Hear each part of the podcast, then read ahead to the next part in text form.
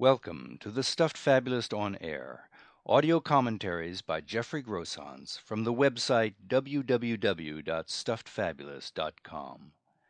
These commentaries present an independent point of view in the form of original fables and parables on psychological, social, political, spiritual, and philosophical questions of today. The ultimate moral or lesson of each tale is left to listeners to decide. The following story didn't just happen yesterday. The Wood Ducks.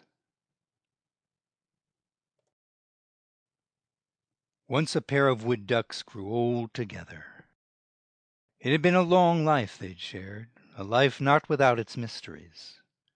In truth, love, owing so much to chance already, might never have brought the two of them together at all being born continents apart in the wide scattering of wood duck populations, made the likelihood of their ever meeting in the first place remote beyond calculation.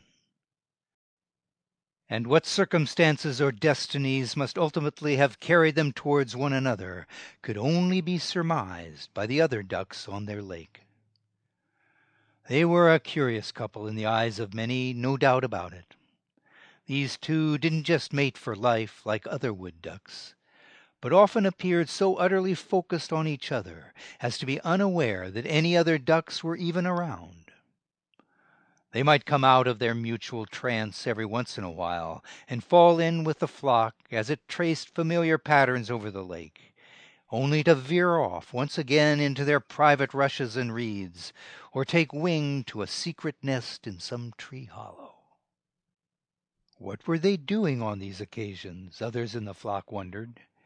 It must involve more than the conjugal routines that the rest of them took as the normal course of a couple's life. Admittedly, the pair had felt an irresistible attraction at first sight, yet that by itself could not explain their abiding devotion over the years since.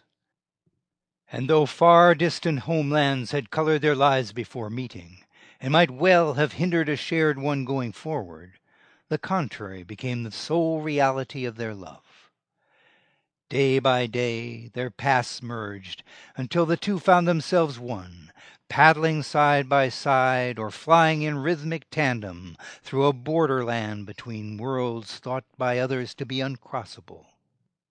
Their devoted union was complete. Whatever self awareness one had, the other shared.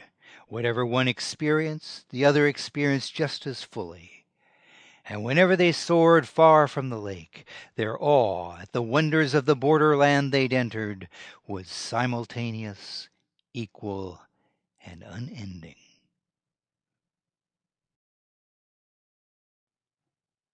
More fables and parables like the one you've just heard are available for reading, downloading, and forwarding at www.stuffedfabulist.com.